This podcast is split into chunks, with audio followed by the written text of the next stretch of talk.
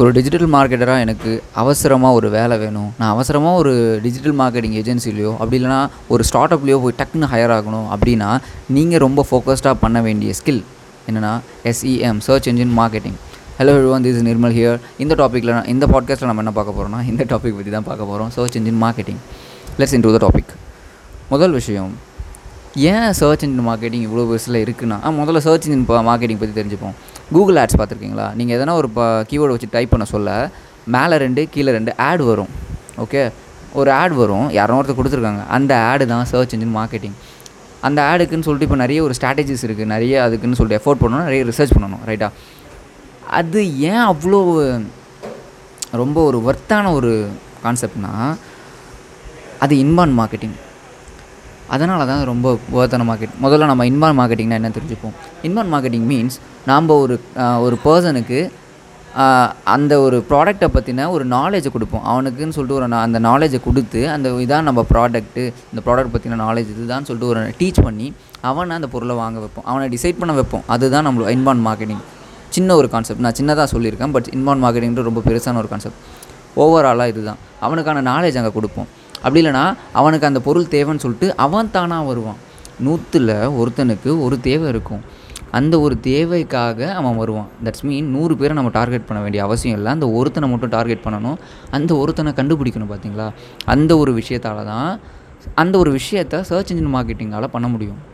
அதனால தான் அது ரொம்ப ஓகத்தாக இருக்குது ரைட் ஒரு ஸ்டார்ட் அப் கம்பெனினா மார்க்கெட்டிங்க்கு செலவு பண்ணணும். பட் அந்த செலவு ஸ்கேலபிளாக இருக்கணும்.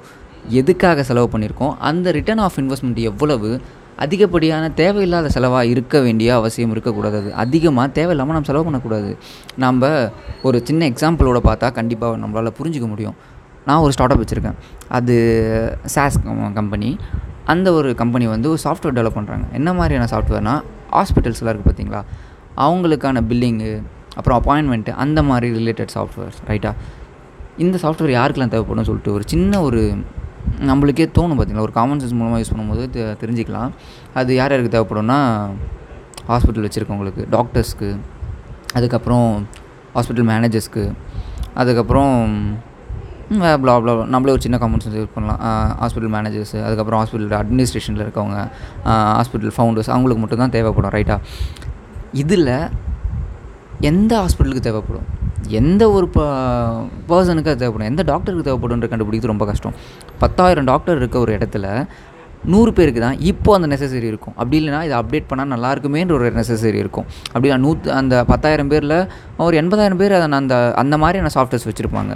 பட் நம்ம சாஃப்ட்வேர் அப்டேட்டடாக இருக்கும்.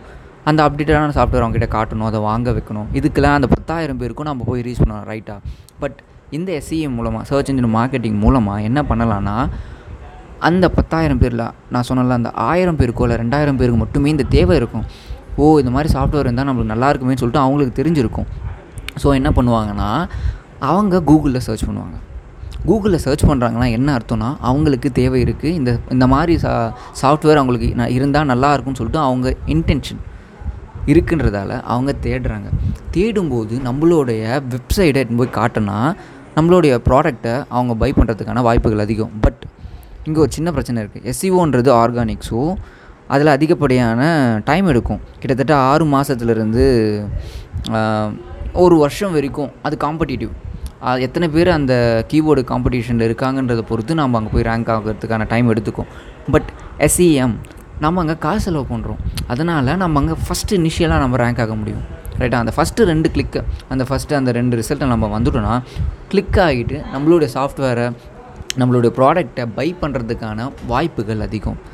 அதனால தான் சா அந்த சர்ச் என்ஜின் மார்க்கெட்டிங்கிற ஒரு விஷயம் ரொம்ப பெரிய ஒரு பவர்ஃபுல்லான ஒரு விஷயமா இருக்குது கூகுள் ஆட்ஸுக்கு பின்னாடி இருக்க லாஜிக் இவ்வளோ தான் நம்ம கூகுள் ஆட்ஸை எப்படி பண்ணணுன்றதுக்கான அந்த நாலேஜை நம்ம ஈஸியாகவே கற்றுக்கலாம் ஜஸ்ட் கூகுளே அதுக்கான கோர்ஸை ஃப்ரீயாக அவைலபிள் இருக்குது கூகுளே இருக்குது ஓகே அதுக்கான சர்டிஃபிகேட்டும் இருக்கும்.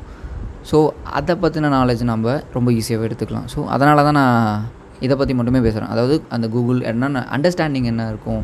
கூகுள் ஆட்ஸோட அண்டர்ஸ்டாண்டிங் பற்றின பர்பஸ்க்காக மட்டுமே இந்த பாட்காஸ்ட் நான் ரெடி பண்ணியிருக்கேன்.